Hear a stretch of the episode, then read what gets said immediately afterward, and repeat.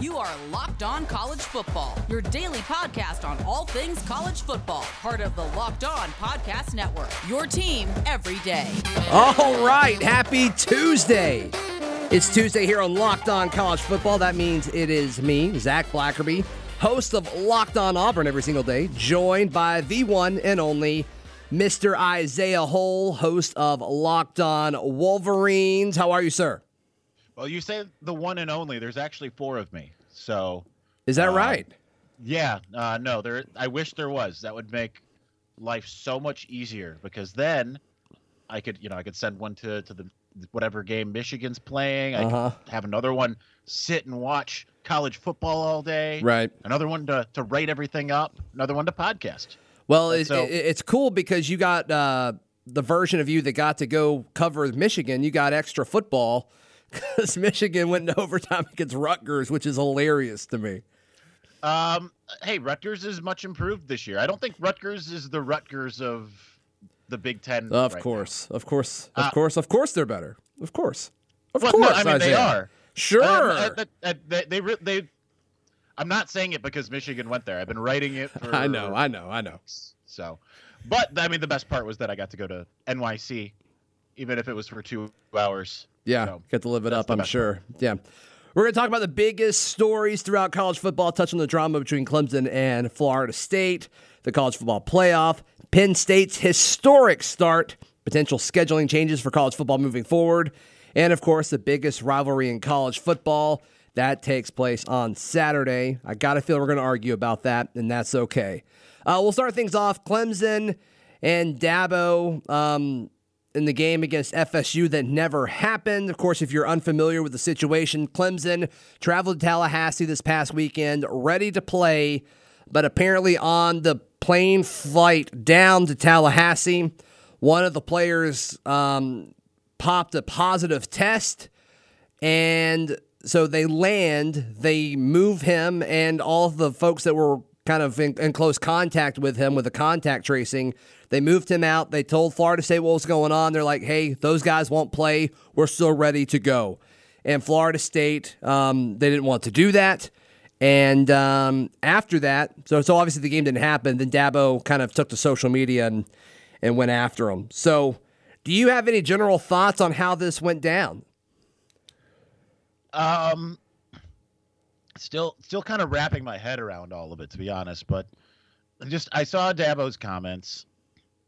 It here's the, here's there's a fine line, right? Because could you use COVID to cancel the potential getting shellacked? Absolutely. Uh huh. Is is that what happened? Probably not. But at the same time, I mean, I I understand that the frustration of, you know, actually traveling, getting down there. I mean, you spent a week preparing and you get everything. It's just I understand that that impulse to want to be like, okay, at least put something out there for us to face because we're here, we're ready. But you have to understand uh, at the same time, it's a it's a pandemic and things are going to happen quickly sometimes. And it, you're not going to always get to do what you want. That's Mhm. just kind of life right now. So I, it, it's it's so difficult because there's a fine line you have to walk. Dabo is certainly not walking it. I can say that much. And you know if if there really is a covid issue then i mean it's it, it's pretty disrespectful to be out there like dabo is and and proclaiming that they you know they they just didn't want to play us and all that kind of stuff Right. if there if there isn't a COVID issue, it's really disrespectful for Florida State to allow Clemson to get get to town. Yeah. you know. So I think um, I think both sides were doing what they thought was best for their players. I think Dabo, as far as him going out on social, speaking out and, and, and saying, hey, uh, I I think Clemson wanted to play football. That's kind of the impression that I get. Um, but also, if you are, you know, the the medical team that represents Florida State and it's your job to take care of them, I get it. I'm surprised they didn't all they they didn't wait for the test to come back before they got on the plane. That surprises me a little bit. I don't really understand the purpose of taking the test then if that's the order that you're going to do it. But um, I, I don't I don't know fully how the scheduling and all that works. But do you think this could impact Clemson getting into the college football playoff? Less games, Uh, they already have that loss to Notre Dame. Is there any chance that Clemson doesn't get into this thing? No, not if they win out. No. Yeah. I mean, it, it, it obviously they they'll have a chance to redeem themselves, uh, likely against Notre Dame in the ACC championship game.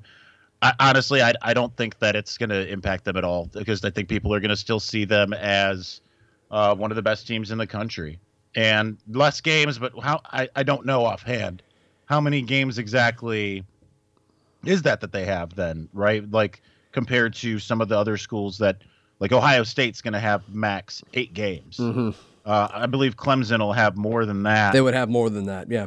So no, I don't think it's going to impact them at all. Sure.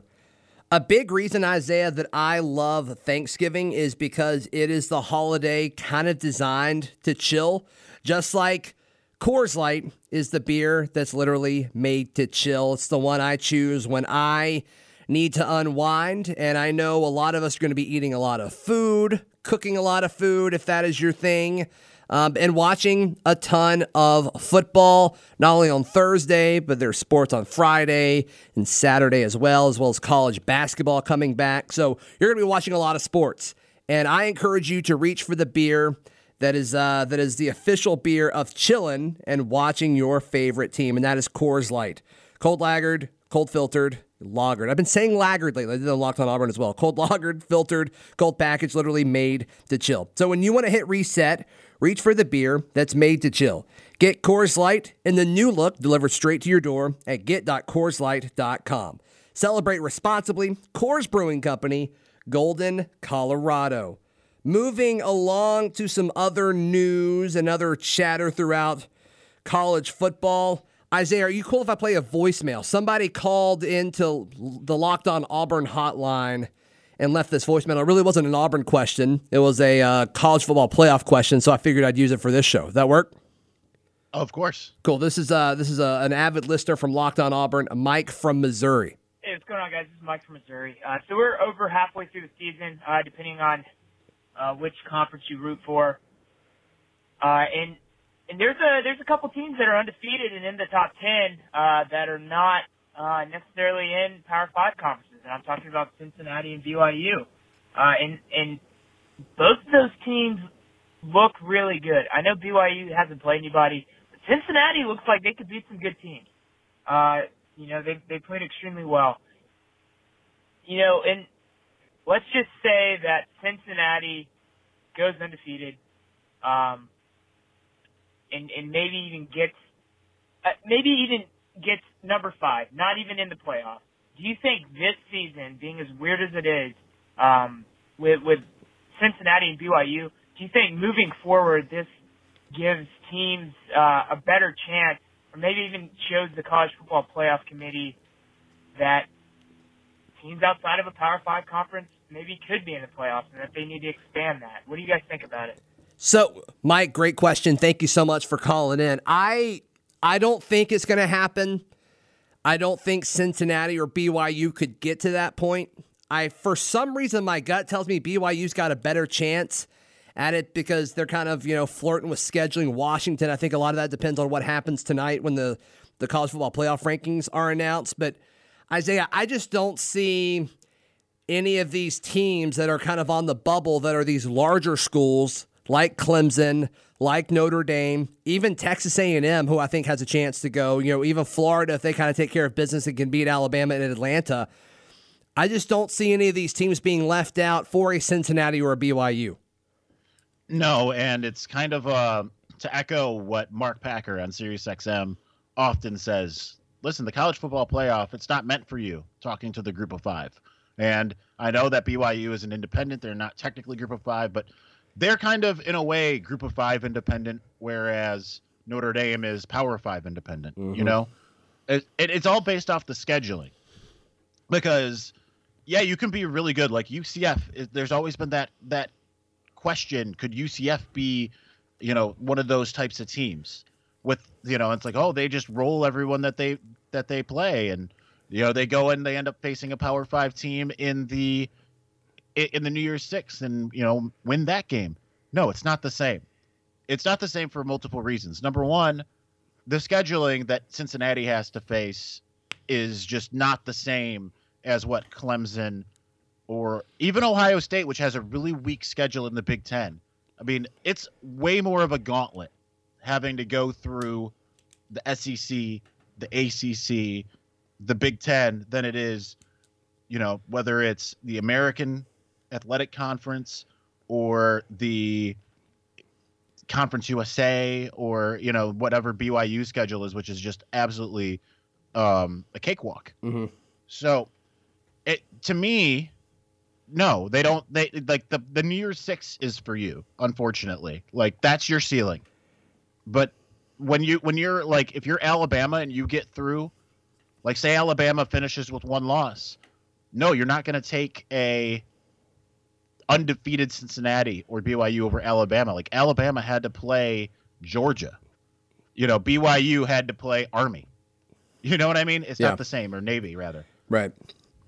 You're you're exactly right. Um, and I mentioned Texas A&M on purpose just to kind of pivot. I mean, I think A&M is a win against Auburn in two weeks away from kind of doing everything that they can to get into the college football playoff because they're going to be in a situation where they're going to be second in the West if they're able to beat Auburn, and so they won't be able to go to the SEC championship in Atlanta.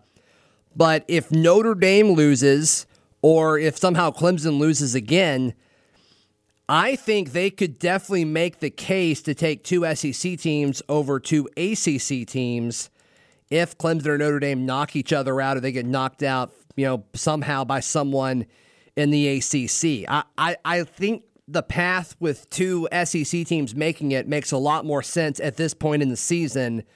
Um, assuming A&M is able to beat Auburn and Jordan Hare in two weeks, I think that would give them enough to make them be that fourth team. What are your thoughts on that? it all dep- it all really does depend on Clemson and Notre Dame because people are looking at Clemson and the fact that Clemson lost that game it's because they weren't at full strength. Secondly, A&M needs Alabama to win out, right? But You're Yeah. not going to get that opportunity if Georgia takes down Alabama because you already lost to Alabama.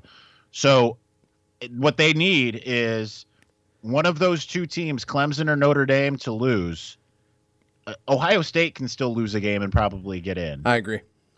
and and not that they will, but they could. Mm-hmm. And but you can't have a you know a two loss Florida or uh or like not one of one of those types of teams that isn't going to get in. The only other way you're going to have two SEC teams if Florida beats Alabama in the SEC championship, then you still might be able to do that. You might take a look at the Clemson Notre Dame situation and say sorry to one of them, depending on how the committee views it. And we'll know more tonight, you know, how the committee views these teams because You're of right. uh, the first rankings. But yeah, I think the path is definitely there for Texas A&M, but they have to a handle business, and b they have to hope a couple things happen around them uh, in order to uh, allow that to happen. But I mean, that loss to uh, Alabama is looking a heck of a lot better because keeping in mind, I know Alabama was still highly ranked, but people didn't realize at that time when they played that Alabama was going to be as good as it is right now. Yeah, and we'll talk more about Alabama in just a moment, and uh, also what the future is for Penn State with uh, their historic start coming up right here on Locked On College Football. Break through that wall that you might have, whether it's a mental or physical wall. Lord knows that I have both usually, but I break through it with Built Go every day.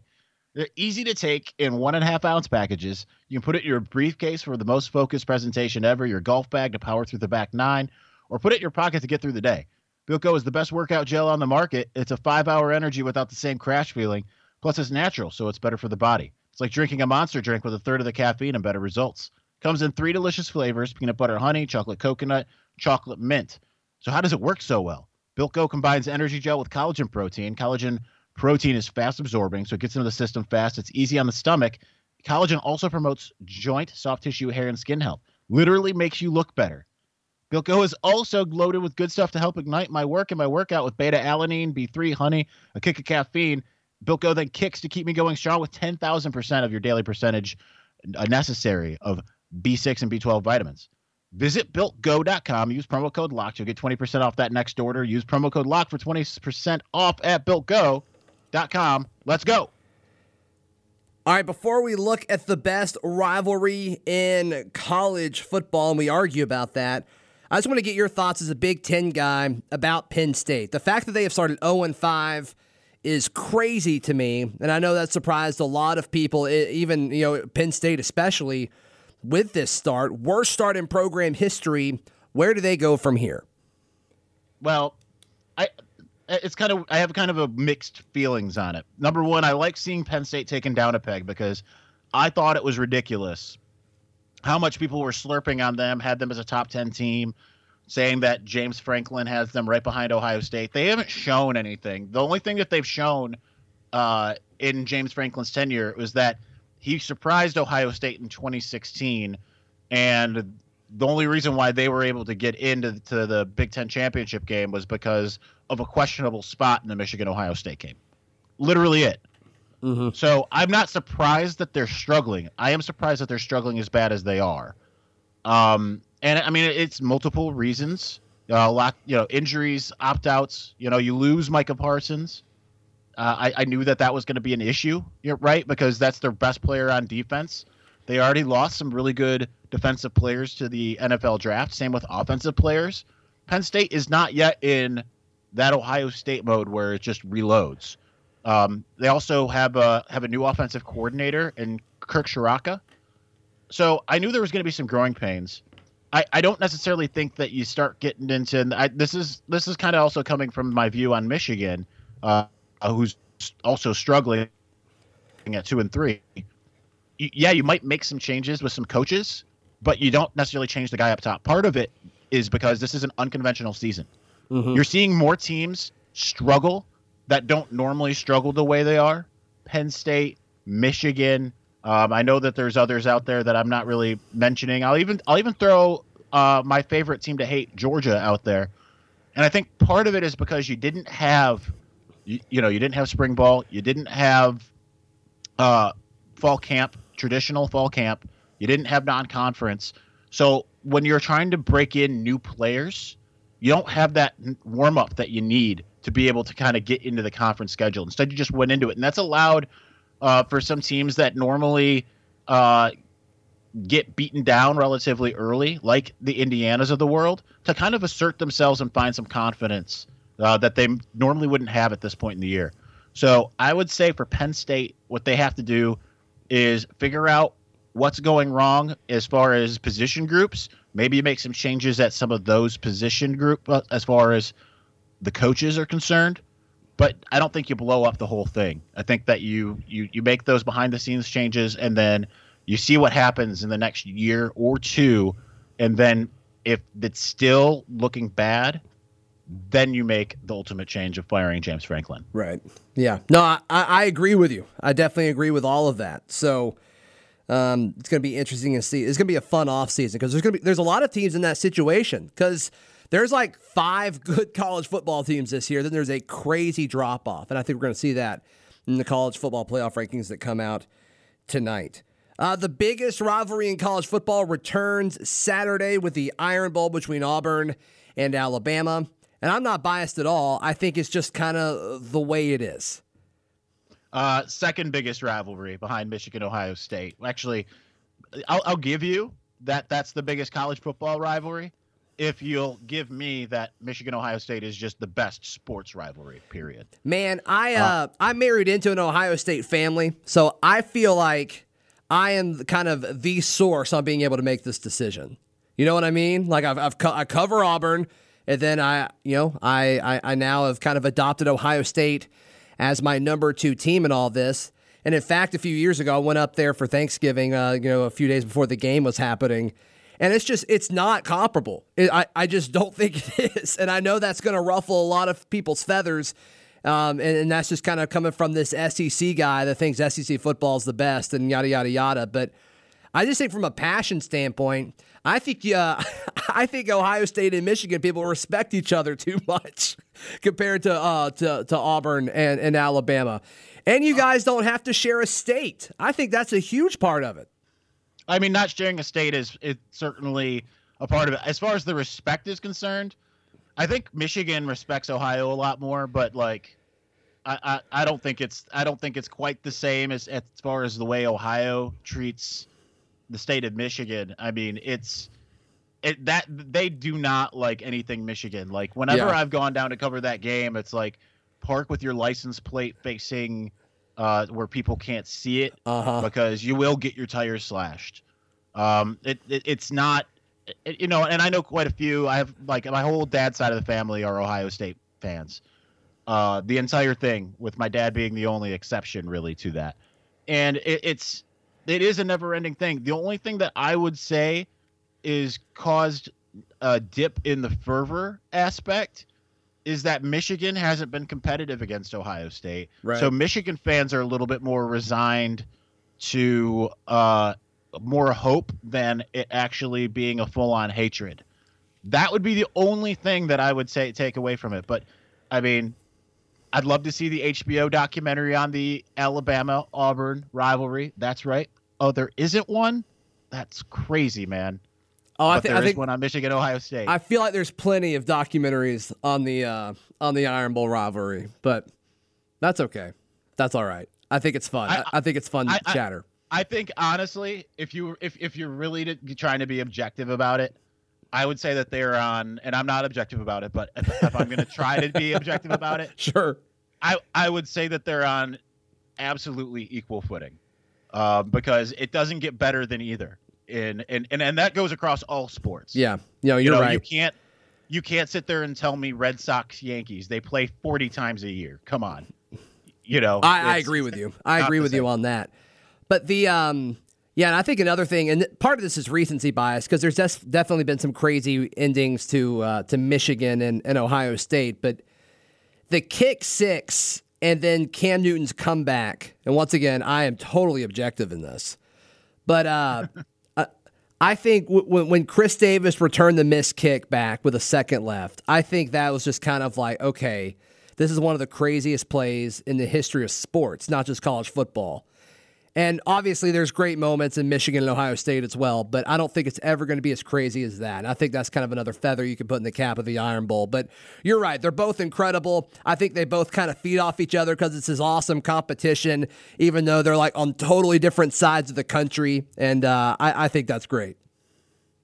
Yeah, and it's I mean they're they're different versions of kind of the same thing in that light, right? Because football is more meaningful to people, I think, as a whole in SEC country than it is uh, up in up in the mid upper Midwest. Right. But at the same time, like with Ohio State, like they're as close to an SEC fan base, an SEC team, and I think that that's also why this Michigan Ohio State rivalry kind of works the way it does because it isn't like two sides of the same coin as much as it is with Alabama and Auburn, Yeah. where it's like SEC, SEC, but it's you you have a very more and I can speak to this especially as a Michigan degree holder, elitist white collar versus uh you know and I, I and this is just me being objective backwood yokels like the Ohio State fans. We're gonna leave it at that. How can people uh, find you all of your uh, all of your work, man? uh, at Isaiah Hole. You can find me on any platform that way, uh, including Pinterest, I believe. Wow. Uh, th- there's there's nothing there. Uh, or at uh, Locked On Wolverines podcast, wolverineswire.usatoday.com. Awesome stuff, man. You can check out my work, uh, Locked On Auburn, every single day, wherever you get your podcast, and on Twitter at Z Blackerby. We will be back next Tuesday, but of course, our colleagues throughout the Locked On Podcast Network will have you every single day right here on this podcast feed. Till then, have a fantastic one. You are Locked On College Football, your daily podcast on all things college football, part of the Locked On Podcast Network. Your team every day.